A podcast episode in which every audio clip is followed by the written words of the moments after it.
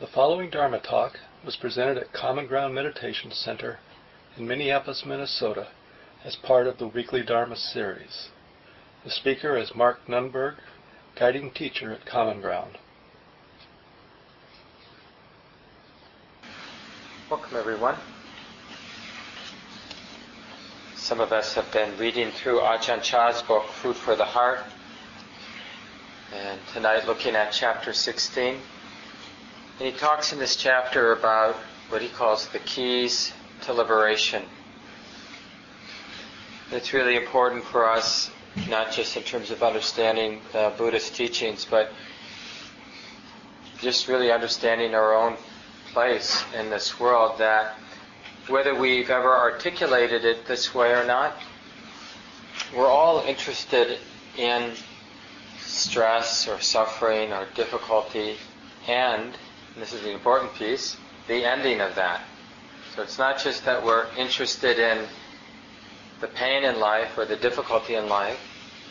Naturally, we're interested in the release from whatever difficulty, stress, oppression that we experience in life. And even though this is like obvious in some way, it's good to remind ourselves that like how relevant that is. That you know, life, which is so busy often, and there are so many things to attend to, that actually this is the most relevant thing. That in my life, the most relevant thing is that sometimes, being in life, I experience stress. I experience feeling oppressed or weighed down or burdened by the life I'm living. And sometimes I don't feel oppressed or burdened by the life I'm living.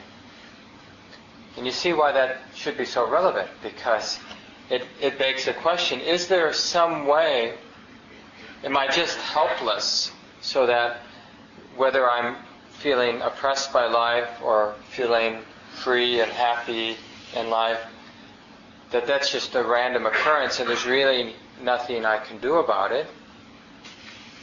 Or do we have some sense, however faint, that how the mind is, how the mind's relating, what the mind is doing, has a lot to do with whether in any given moment we're feeling burdened, entangled, oppressed, heavy, or we're feeling free and loving and skillful.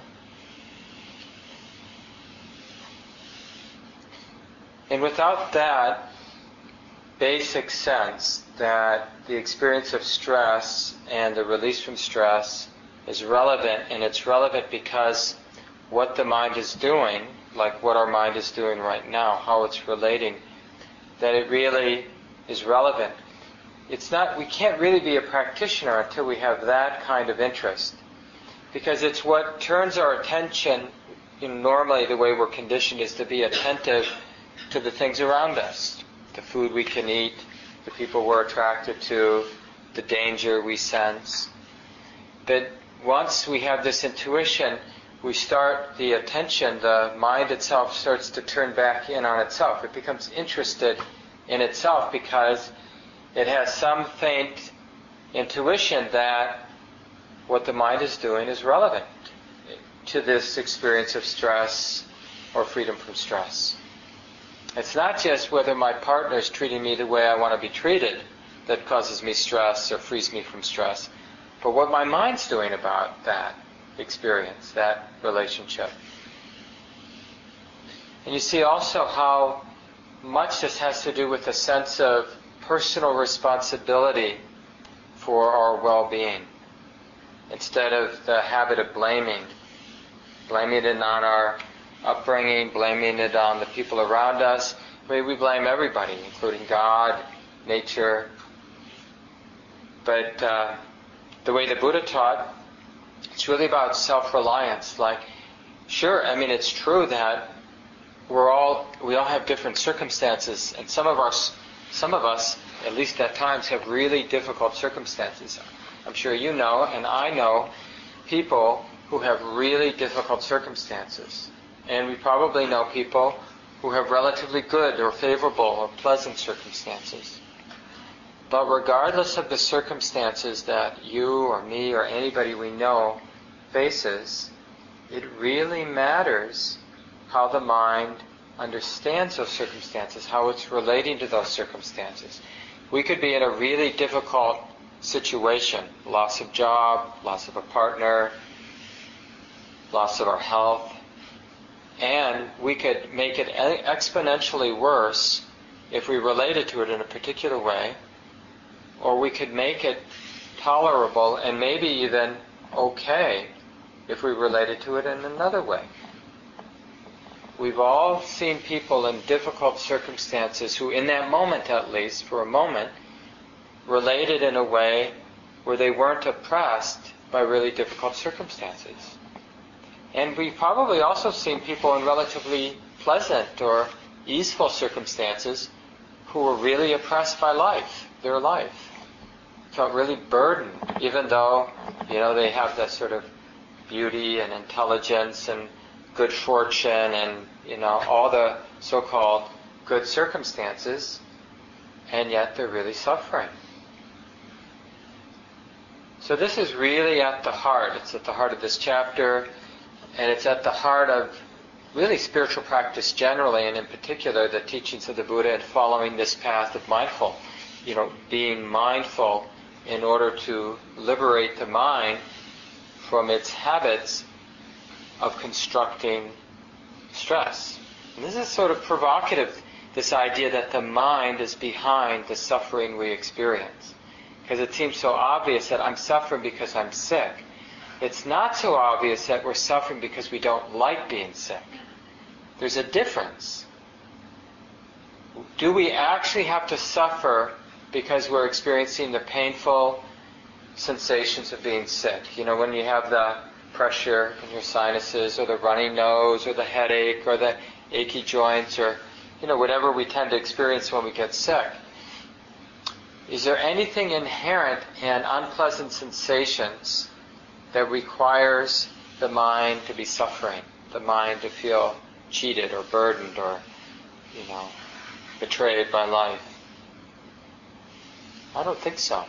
But we tend to fall into that.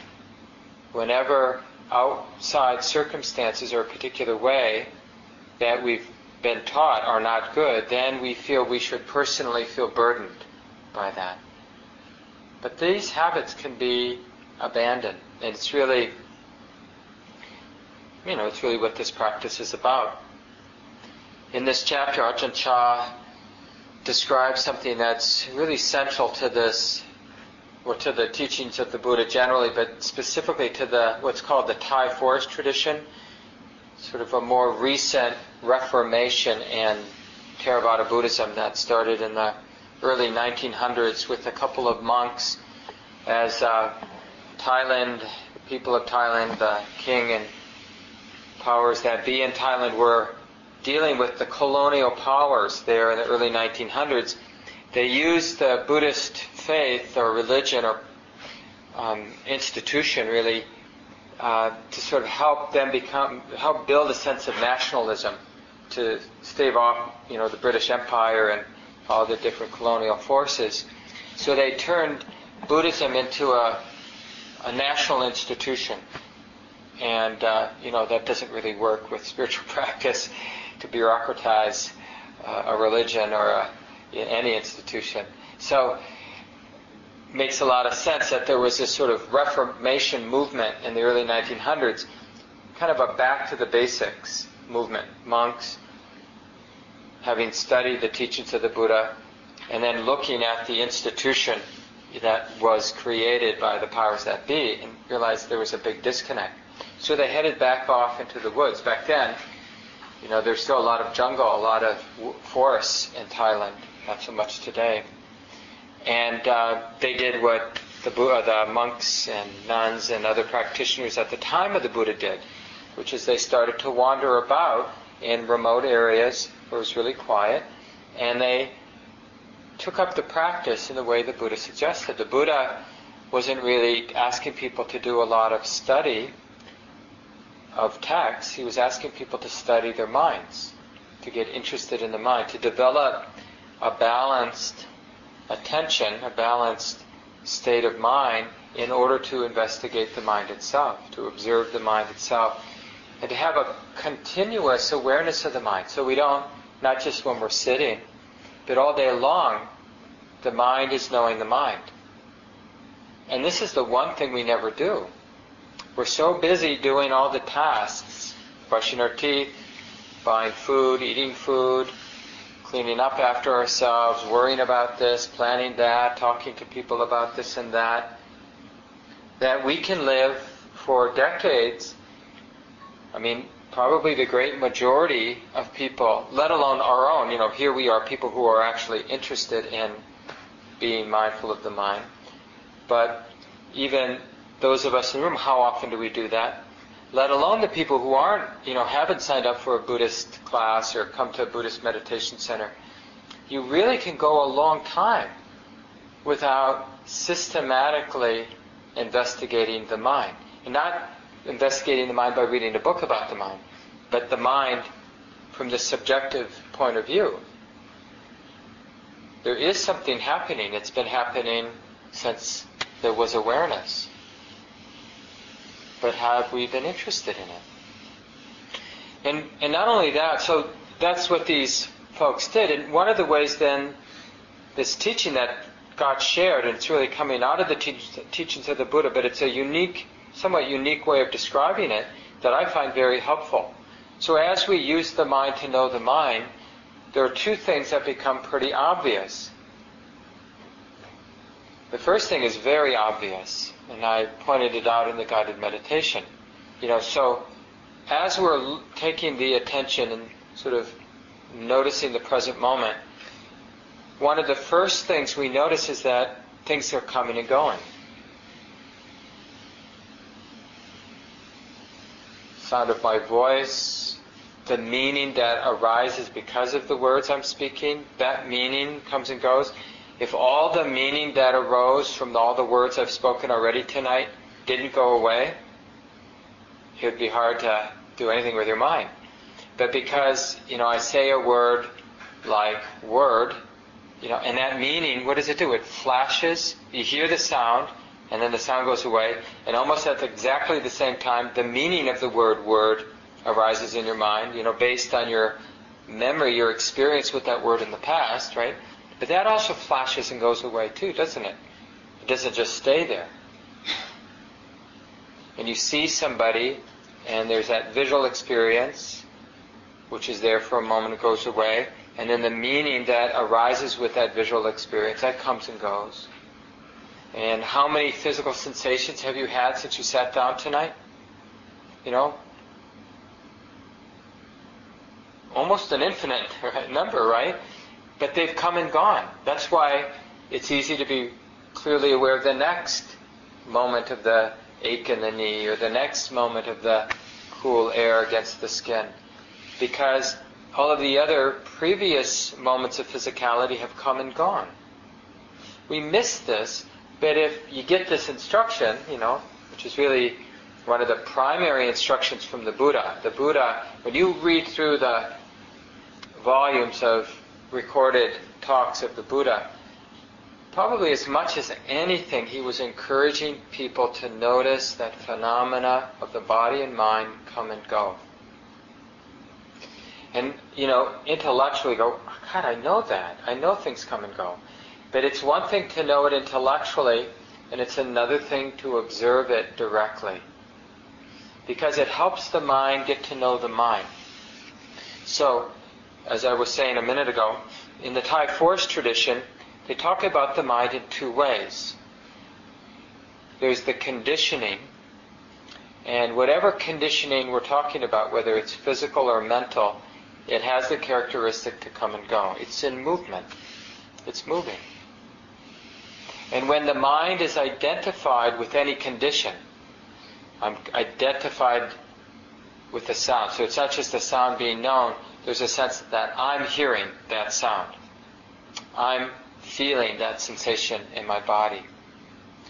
When there's an identification or attachment to any of the phenomena that come and go, I'm thinking, I'm remembering, I don't like, I like, then the mind, the only thing the mind knows is the coming and going. In a way, the mind becomes trapped in this one aspect of the mind, which is the conditioned mind, that what comes and goes.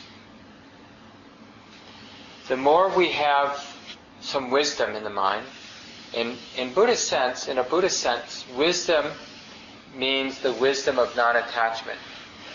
I mean, there's different ways to talk about wisdom. One way is to talk about an understanding that develops in the mind that understands that it's not necessary for the mind to be attached, to be identified with the phenomena that are coming and going. And we already know this. I mean, you may not understand the words I'm speaking, but I guarantee you know this experience because there are some times when you've experienced your mind very much attached to whatever you're seeing or thinking. You know, the mind is strongly attached, it's strongly clinging, it's strongly defending something. And there are other times when the mind is much more equanimous, less attached, and you'll experience that. That's a different kind of experience than when we're really attached, taking things very personally, and when the mind is relatively unattached, not identified, not taking things personally. And it starts to point out or allow us to intuit, allow the mind to intuit this other aspect of the mind that doesn't come and go. So there's the conditioned and the unconditioned. There's the activity of the mind, and then there's the mind itself, we could say. The activity of the mind is everything that's coming and going. Now, like right now is a good time to reflect. In fact, the only time we can reflect on this is in the present moment. So, this moment is as good as any moment because in this moment, if this, if this way of uh, the Buddha and the Thai forest masters like Ajahn Chah, if this way actually aligns with the way it is, the truth of things, then it should be available to any human being that reflects in this way. They should be able to recognize that this teaching corresponds with their direct experience. So let's check that out now and later as we go home. And we're just taking opening to the present moment. And by the way, the present moment, you know, this, what we call this present moment or our experience here and now, this is mind that has these two qualities. So when I talk about the mind that has these two qualities, coming and going, and the unconditioned what doesn't come and go, I'm talking about this experience right here because this experience is happening where? Where is this experience happening? Well, it's happening in the mind right now, here. You could say, well, we're at this corner of 27th Avenue and 26th Street in Minneapolis, Minnesota, which is in the United States of America on planet Earth. You know, the what, is what are we, the fourth planet from the star called the Sun, and but all of that are thoughts in the mind. And then we could say, what do you mean thoughts in the mind? You know, this is the Earth here, and that what's that? Well, that's touching. Where's that touching being known? It's being known in the mind. The thought that I'm on earth is a thought in the mind. All of this is just something arising and being known in the mind. Now that itself is kind of a little startling. Many of you have heard me say this time and time again, but it, it hopefully brings up a more respect for the present moment. Because there's a certain humility when we realize how much we rely on our thought about this world being out there. But actually, there's only here. There's no in here, out there. There's just this. And this is a mind experience. Whether you like it or not, we can only have mind experiences. So, as we get interested in this mind experience, this one thing, it's only one thing now. Like in any moment, are there two things?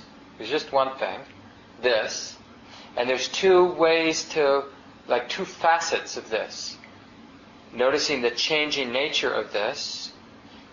And when you get really good at noticing the changing nature and letting the changing nature be changing, like not trying to slow it down or speed it up or control it in any way, so making peace or being equanimous with the changing nature, then the mind can begin to intuit the other aspect of the mind or the present moment, which we can call the unconditioned or the mind itself or freedom. But we don't really understand freedom until we first make peace with the conditions that are coming and going. So another way to say this is the reason we don't really understand the mind is we haven't, first of all, we haven't recognized that everything's coming and going. And we haven't recognized it, and we haven't, the heart, the mind hasn't learned to be peaceful with things coming and going, with sensations coming and going, thoughts coming and going, emotions coming and going, sights and sounds coming and going. What we do, what we're really good at, is struggling in different ways with what's coming and going. And you know, the obvious ways we struggle, just to categorize it, when something pleasant is coming and going, we struggle by trying to make it last. And when something unpleasant is coming and going, we struggle by trying to get rid of it or make it, you know, not see it. And when it's when when it's boring, what's coming and going, or neutral, we try not to be there, not to notice, because it's not important. It's neutral. It's ordinary. So we're in the habit of not being intimate and equanimous. We're in the habit of reacting and struggling with what comes and goes. And that struggling, that attachment or clinging or grasping, what we those are the words we often use in Buddhist practice, that tendency to be identified and struggling and attached and grasping and aversive, it keeps us from understanding the full nature of the heart or mind. Because we're always in this struggling mode. And you can imagine, it makes a lot of sense that when we're in this struggling, reactive mode, resistant mode, it distorts the perception of the mind. So the first thing we have to do, and that's why we come to quiet places, to develop the skill. You know, you sit in a quiet corner of your home, or you come to a place like Common Ground, and you sit, or we sit, because we need a relatively simple environment to begin with, especially. We need a relatively simple environment to practice being wide open to the present moment, to this, which is changing, right? So we're not trying to make it different than that. We're not trying to create, uh, like, not to have things change, but we're actually trying to become really open to the changing nature of experience and just let it happen. And that's why, like, not only do you come to a quiet place, sometimes you use a, a neutral object, like the breath is a common meditation object in Buddhist practice. It's simple, it's relatively easy to notice. And then what do we do? Well, we're not here to control the breath when we're doing mindfulness of breathing practice.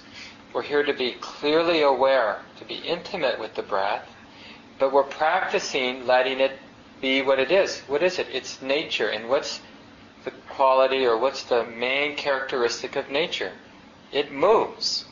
Right? And that's what happens with the breath. It moves. And I'm sure you've discovered it's not so easy to just let the breath move. Have you noticed? It's not easy to be interested in it.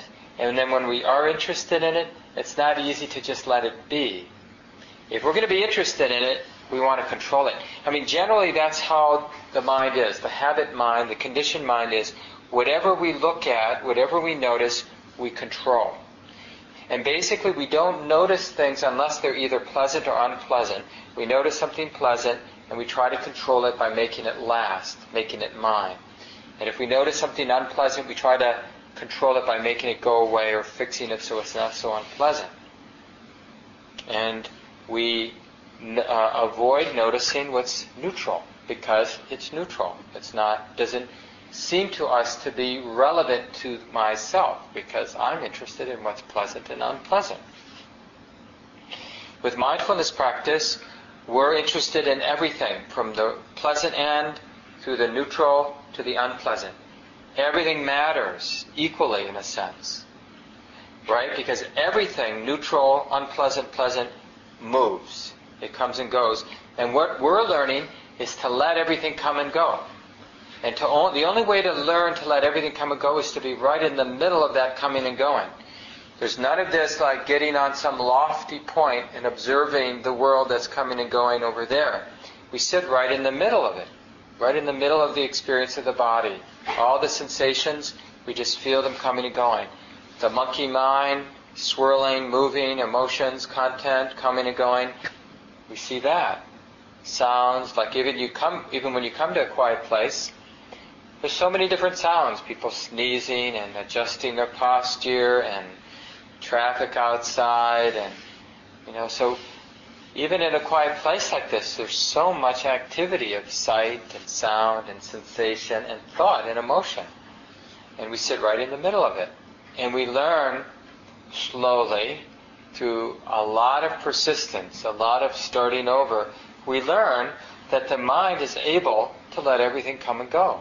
And through that long difficult process for most people where you finally learn slowly over time, gradually over time, to be steady in the middle of this mind body experience, letting everything be the way that it is, which is moving, then you start experiencing what we call samadhi, or concentration, or the unification of the mind.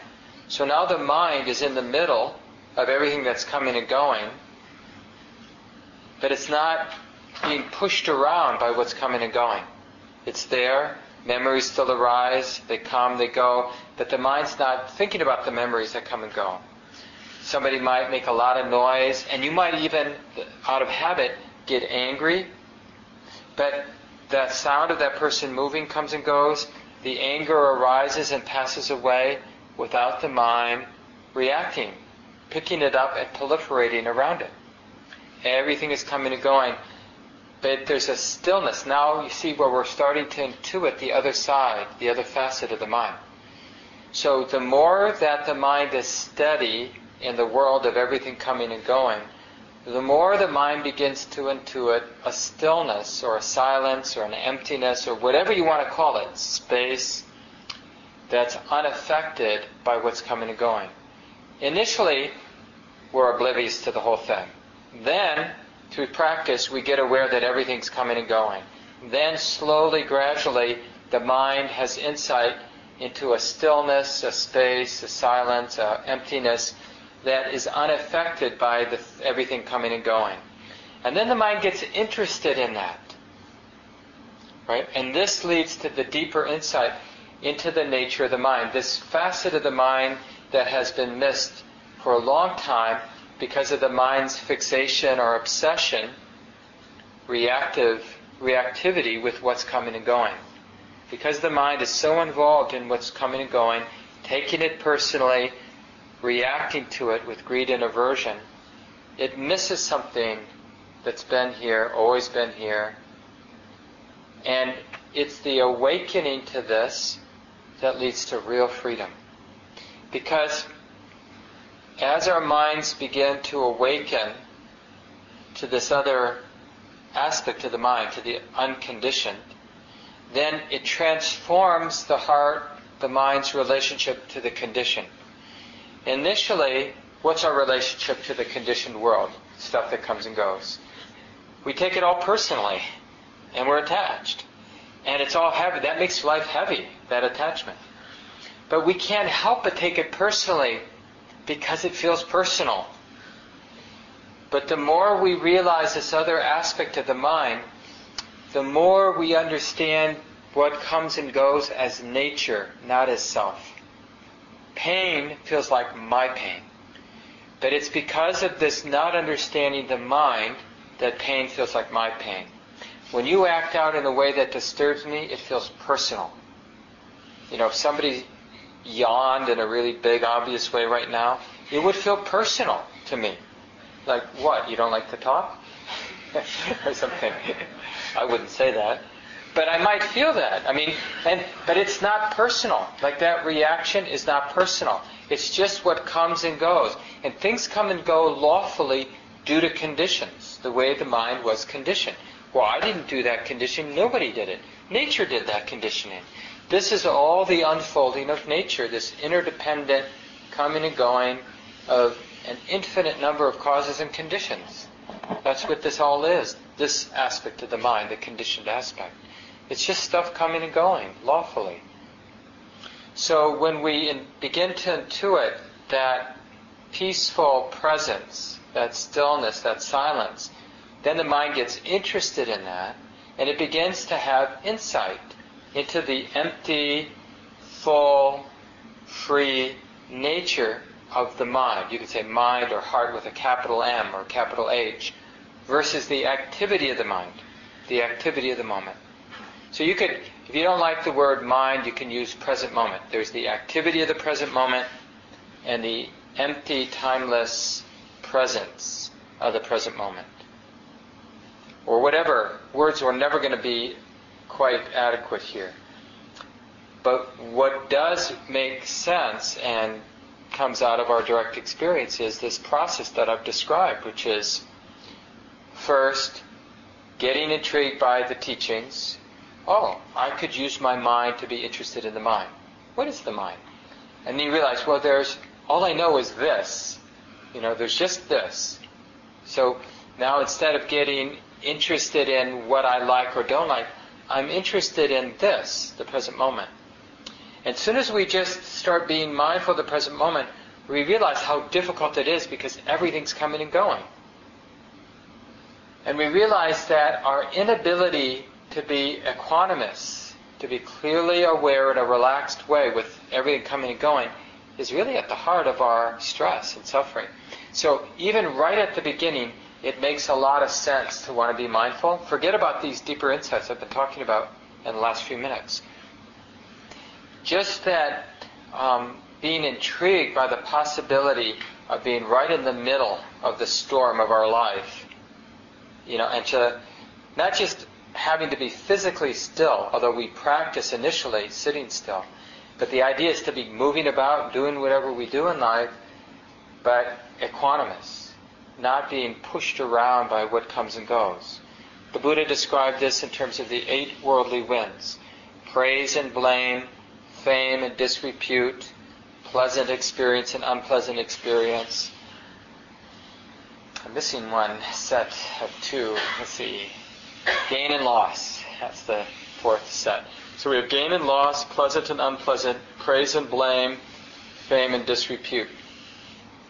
So just as a description of, you know, the, the, the different experiences that we have in life.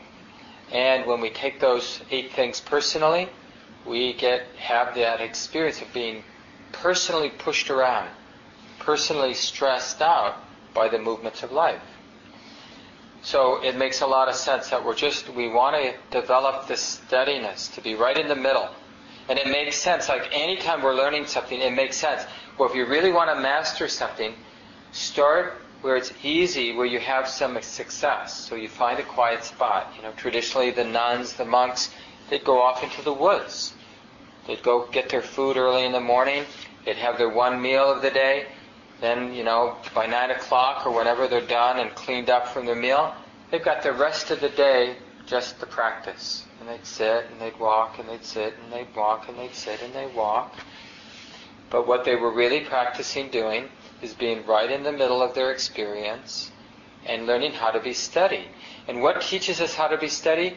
Because every time we see the mind beginning to grasp, beginning to resist, beginning to react, beginning to proliferate, we notice it's stressful. Right? It's like uh, we get burnt. In this chapter, Ajahn uses this description of red hot iron. You know, whatever object the mind gets involved with, it's like touching, there's no way you can pick up that red hot metal without burning yourself. But it's not the objects of our experience that are coming and going that are red hot. It's the attachment, it's the reactivity itself that's burning hot. So the mind learns through trial and error to leave everything alone. We leave the personality alone. It's not a negation of the personality, it's a non attachment of the personality. It's not a negation of the body, it's a non attachment to the body. And this is misunderstood that Buddha learned this the hard way. You know, in a lot of spiritual traditions, including uh, at the time of the Buddha, asceticism was a big deal. You know, in torturous ways, people over the centuries have practiced ascetic, ascetic practices, and the Buddha rejected that. That he tried it and he rejected that. Somehow negating the body does not lead to freedom. It leads to an uh, emaciated rather, body. It doesn't lead to liberation or freedom when you abuse the body or neglect the needs of the body. And there's a big turning point, you know, in terms of the, legends or the stories of the Buddha, where he left his buddies who he was doing these extreme ascetic practices with and ate some milk rice pudding. Some of you know if you go to Indian restaurants even today, one of the delicious dishes is this, you know, cooking rice with milk and honey and little cardamom and toasted almonds. so I don't know what if that's what he got, but something like that, you know.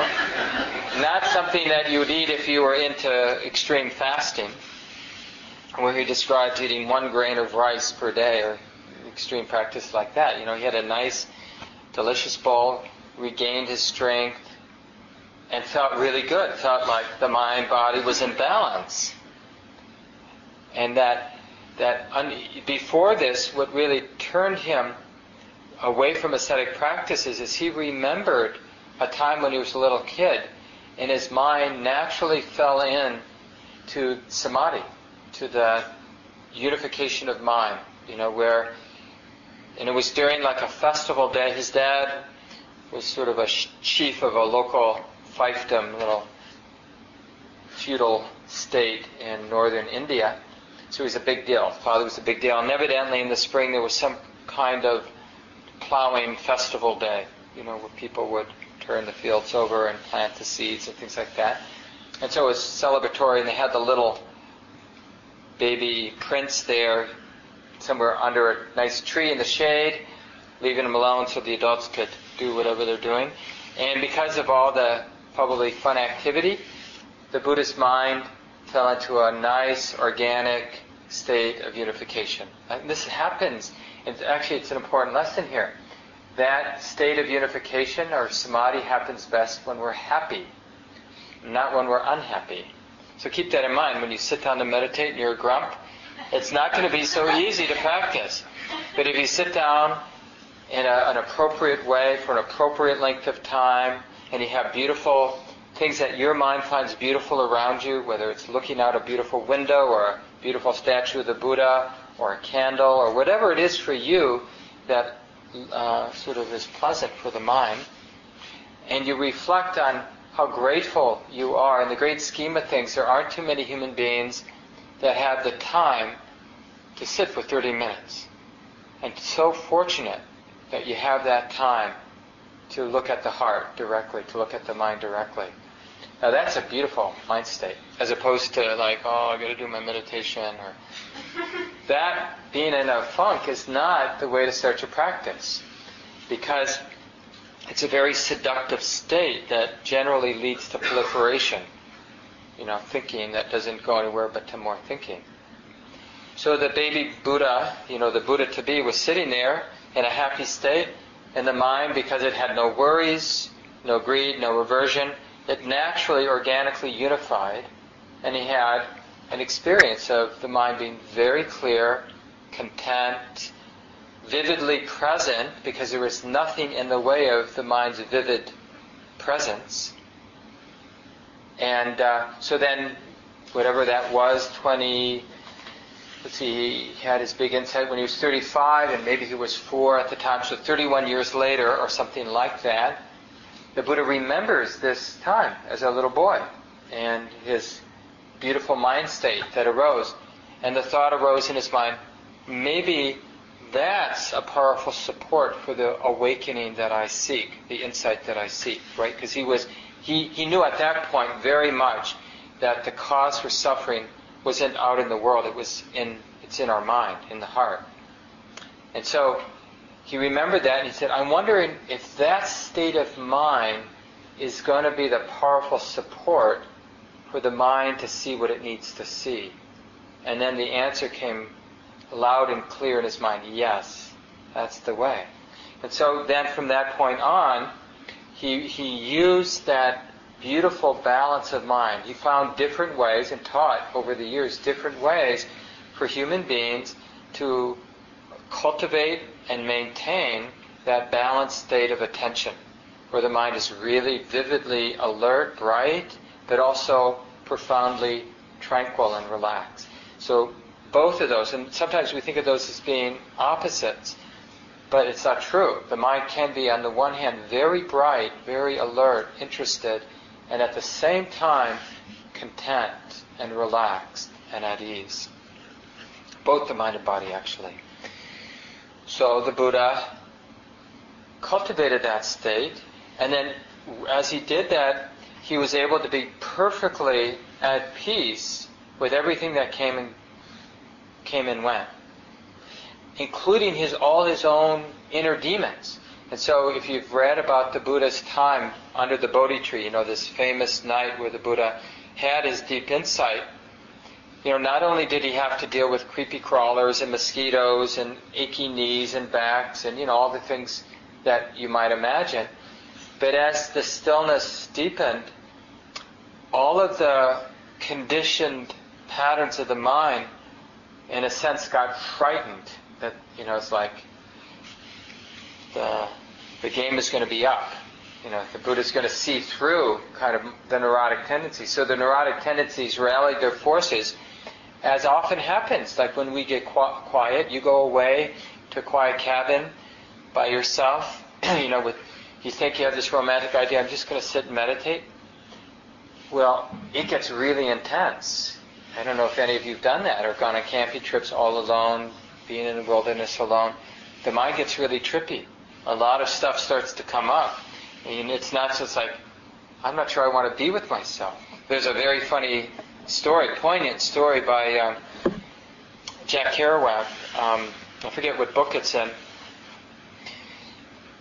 But uh, it's a time when he was, uh, he got a job uh, on a fire tower in the Cascades, probably in Washington State. And uh, he thought, uh, this is the deal. You know, I've got the whole summer. No one's going to bother me. I've got my books. I've got my meditation practice. And he describes as his big discovery was realizing all hateful me, right? Because whatever conditioned habits we have, when we get alone with ourselves, in a quiet environment, especially for days on end, what we see more than anything is we see the conditioned habits of the mind. We see the restlessness of the mind. We see the aversive nature of the mind, the greedy nature of the mind, the distracted nature of the mind. All of those things become loud and clear because we can't run anywhere. Normally we don't see it in daily life because when things start getting difficult, you know, we make a phone call or we go get something to eat or we change the channel or we do something different. But when you're alone in a really stripped down environment, a lot of those distractions aren't available. So those demons arose for the Buddha, you know, and they're described in metaphorical, really beautiful me- metaphorical details of the, you know, the different horrific beasts that attacked him and seductive forces that attacked him. But he saw everything as nature that comes and goes. He, his mind didn't take any of that personally. And so then with that profound steadiness, that unshakable steadiness, clear and relaxed mind, he took it and got interested in the mind itself. And then through a series of insights, he awoke to the empty nature, the, the profoundly impersonal nature of the mind, of nature itself, and then that changed his, forever changed his relationship to things that come and go. So that, so much so that attachment wouldn't be possible anymore. Even with the exactly most seductive situation, no attachment would arise. I mean, at least, you know, I, we don't know the Buddha, so we're just taking it based on the story, right? But as a story, it's a very convincing story that somebody doing this kind of work, that because we already know that we can go from being a person who's really attached to a lot of things to being a person who's not so much attached to not so many things, right? We already know there there's a play there. Well, if we can go from here to here, what's to stop a human being from developing this non-attachment to the nth degree? So this is, I'll, I'll leave it here so that we can hear from other people in the group and maybe you have some questions or experiences from your own practice you'd like to share around these two aspects of the mind. Realizing the conditioned nature of the mind, that everything is coming and going, sights and sounds and thoughts and sensations. And whatever your experience is, realizing a stillness, a spaciousness, a silence, an emptiness that remains unstained and unaffected by what comes and goes. And how both of them define this moment, this. They're, it's not like somewhere else. Both are right here. The movement of nature is right here, ceaselessly moving, and the empty, still, silent space is here, ceaselessly being what it is. And they, they're not different, or they're not separate, I guess. So I'll leave it here. Be nice to hear from people. Any questions you have, comments? What comes to mind?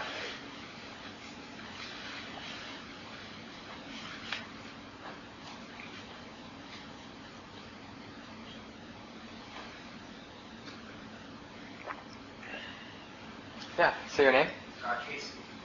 Um, so, when you talk the, the sort of metaphor of um, being in the middle of everything, um, while it, it sort of came to me as you were sort of elaborating, sort of breathing, but the, my initial reaction was sort of, you know, I have a very difficult job, it's very hectic, stressful, you know, we all have our, our challenges, and it feels like I'm thinking of it that way, I'm just sitting in the middle of ongoing, oncoming traffic or something. Just- Yeah. So, how do you sort of avoid um, interpreting it that way? Yeah, like we're going to just let life kill us or run us over. Yeah. Well, first of all, just from your own experience, I, I would imagine there are some days where the forces, the things that are moving at work, you really viscerally feel thrown around by the different forces that are coming at you, right? And some days less so. So, what makes the days that are really tough, tough, and the days that are less tough, less tough? I mean, do you see how the attitude in the mind is a factor? I- mean, certainly sometimes the external cir- circumstances are more tough or less tough. But let's just say the same external circumstances. But sometimes the mind can tolerate it more than other days. So we're getting really interested in what that is. What is that wisdom that allows the mind to be more resilient? There's a whole study in psychology about resilience and what that is. And in Buddhism or spiritual practices are taking this to the extreme. Like what makes the heart, the mind perfectly resilient, immune to what comes and goes. So instead of feeling like, well, I'm just going to let nature run me over, it's more like learning how to be completely porous or transparent. So the forces are still there, right? Because we haven't done anything to change, right now at least, the external circumstances. They're still there, but the mind isn't taking it personally. So whatever comes, comes. And the mind is not is also not stopping the organic response to what's coming at us. But it's now it's not coming out of fear or resistance. It's coming out of fearlessness and love. So when we respond, this, the response might be more skillful, whether it's our response is silence or standing up and saying something or stepping out of the way or you know, blocking something. Because we're not telling ourselves how to handle it. What we're doing is we're emphasizing the understanding, not the strategy. So you have to do two things on your job, at your job. From a relative point of view, you have to learn how to handle, like to be skillful. But because we understand enough, we have some humility about that, how far that can take us. You know, you might develop really a lot of skills and still feel thrown around at work. But we can develop this other thing. So first we do the best we can, but as we're doing the best we can, we're developing, we're transforming our whole understanding, not just about work, but about this experience, life, where we're letting, we're understanding that life, or this, is nature. It's the movement of nature. It's not personal. So there you are at work, a really difficult situation, but now it's not happening to anybody. You still care about it, because not caring would be a personal thing to do. I'm out of here. I don't care about this. You can't hurt me. That's a very personal strategy. And a lot of times when people hear that we don't take it personal, they think that's what we're doing is we're taking it impersonally. But that's a personal stance too.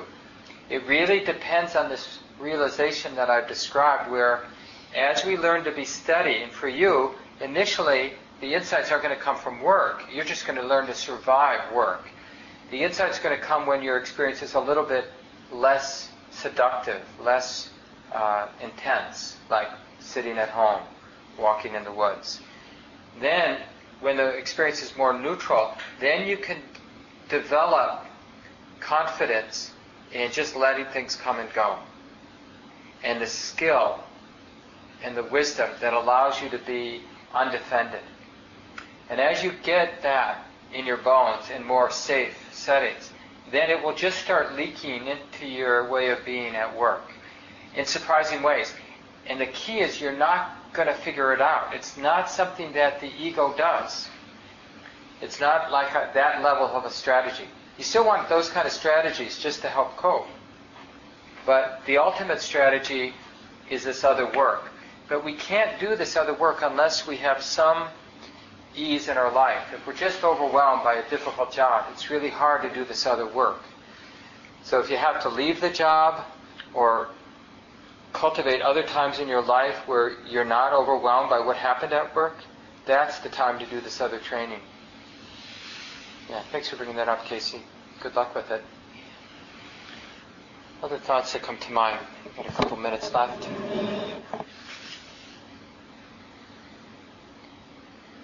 Maybe examples from your own life where you've learned this? Yeah, Steve. I've been doing lots of work around the house, and I'm not a handy person. I hit my thumb with my with a hammer, and I spill paint on the floor, and you know, I lose things constantly. I have a terrible temper and get angry about it, or in the past I've always gotten angry about this. And and now while I'm doing this, it, it, it feels like it feels like there's another person inside, sort of watching it happening. And I don't get angry, but I can see I can see that tendency. I can see it starting to happen. Yeah. And uh, it's almost like it's almost like, look, he's going to get angry about this. Yeah. yeah, I don't know if people in the back of the room heard Steve, but it's a really good example. And because it does feel almost like there's another person there. And it's good to to be able to recognize it as wisdom or equanimity. And that's also a natural force. It also comes and goes. And it arises when there's some steadiness in the practice, and it doesn't arise very often when we're not steady in the practice. But the more steady we are, the more there is that sense of space, or peace, or wisdom, that's as if it's another person there who sees the sloppiness of the mind or the tendency to make mistakes, sees the anger that arises, but isn't taking it personally. And that's the thing. It sounds a little schizo that there is the personality that's coming and going and the causes and conditions, external, internal, that are coming and going, and there's something that's not coming and going. But actually, initially it might feel a little awkward, but actually it's a perfect integration the wisdom, the stillness, the emptiness, and the activity, they go together perfectly. It's not a problem. It's only a problem when initially we don't understand what's going on. Sort of in the initial stages of the insight, as we begin to intuit this sense of equanimity or wisdom or spaciousness that's always there, and this is the important point it can't be stained, it can't be ruined. It doesn't matter how strongly the anger flares or the sense of being a victim flares or whatever reactive state flares up, you can't ruin this other aspect of the mind. You can only forget it or be distracted from it, but it can't be destroyed or ruined. Just like you can't destroy the motion of nature. You know, you can't make it stop moving. so both are aspects of nature, both the stillness, the emptiness, and the activity. They're just different aspects of nature that fit perfectly together. As a human being, we have problems where, because our understanding only includes one half. And we're, are, we're living a misperception, basically. But we have to leave it here. It's 9 o'clock. Let's just take a couple seconds, let go of the words.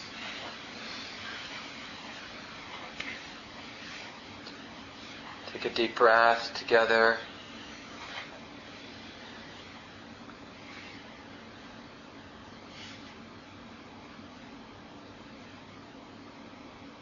And then just this sense of a willingness to be a student of the mind. Let it teach us what we need to learn. And may this be a cause for real peace and freedom from suffering in our hearts and in the world. And thanks again, everyone, for coming. Thank you for listening. To learn how you can support the teachers and Dharma Seed, please visit dharmaseed.org slash donate.